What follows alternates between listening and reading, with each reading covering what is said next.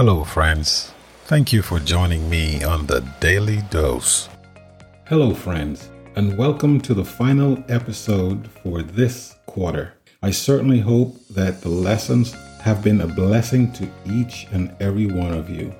This episode is entitled The Ultimate Rest.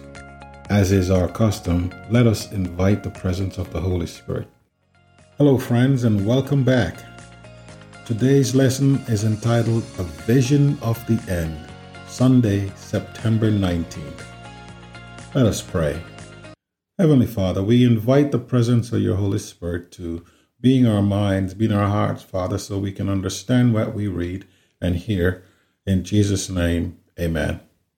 The oldest surviving disciple, actually to have been with Jesus, sat on a rocky prison island far from everything that was near and dear to him.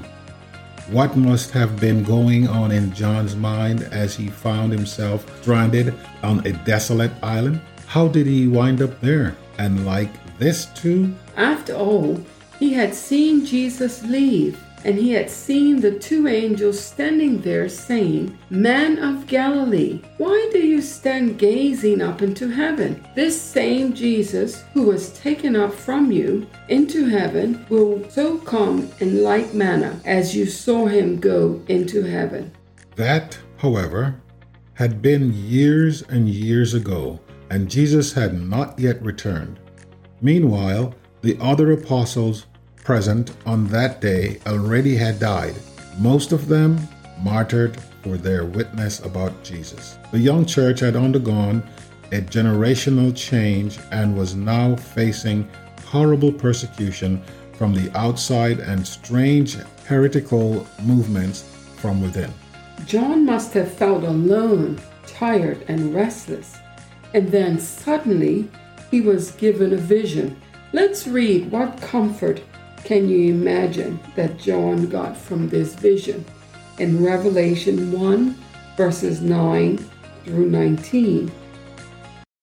Revelation Revelation 1 The revelation of Jesus Christ, which God gave him to show to his servants the things that must soon take place. He made it known by sending his angel to his servant John, who bore witness to the Word of God and to the testimony of Jesus Christ, even to all that he saw. Blessed is the one who reads aloud the words of this prophecy, and blessed are those who hear and who keep what is written in it, for the time is near. John to the seven churches that are in Asia. Grace to you and peace from him who is, and who was, and who is to come, and from the seven spirits who are before his throne, and from Jesus Christ the faithful witness, the firstborn of the dead, and the ruler of kings on earth.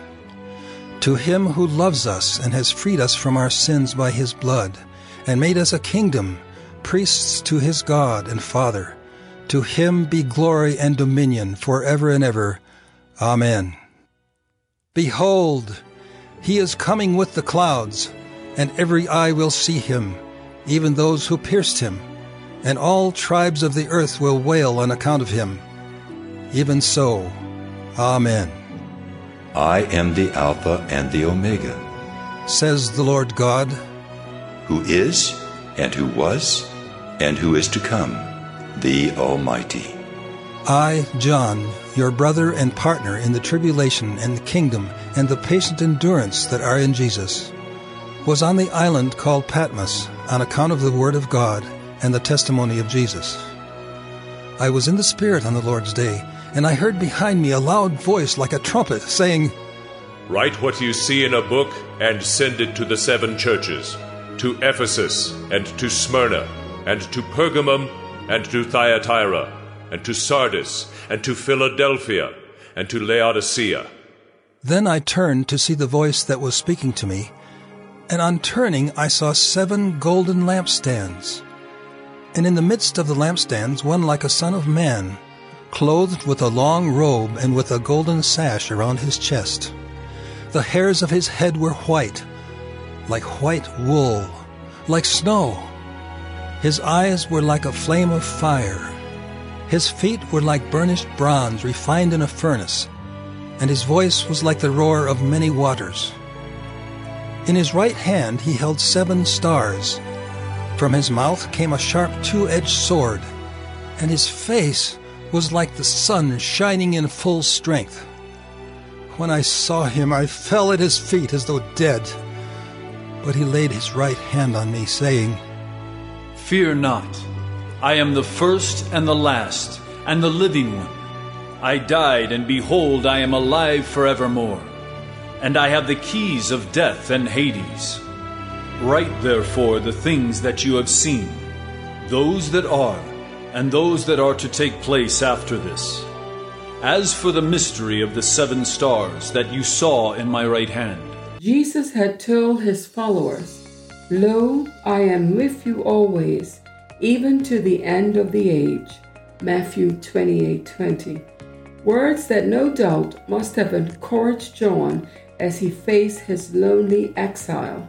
Surely this vision, this revelation of Jesus must have been a great comfort to him, knowing that Jesus, the Alpha and the Omega, the first and the last, and was now manifesting himself in a special way to the exiled apostle. What followed from these verses were visions about the future of this world. An awesome panoramic view of history would be portrayed before him. Basically, what's to us the history of the Christian church, what was to him its future. And yet, amid the trials and tribulation that would come, John was shown how it would all end. Now I saw a new heaven and a new earth, for the first heaven and the first earth had passed away. Also, there was no more sea.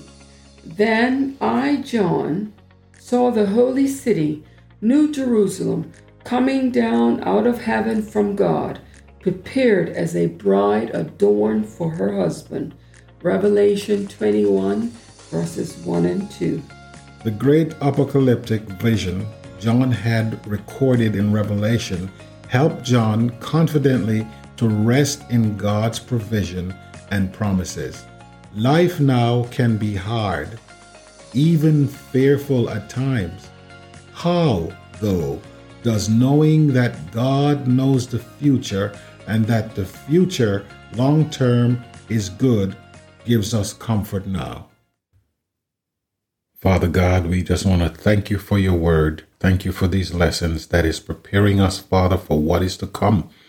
We ask, Father, that you'll prepare our hearts and bring us back tomorrow where we will continue our lesson. In Jesus' name, amen.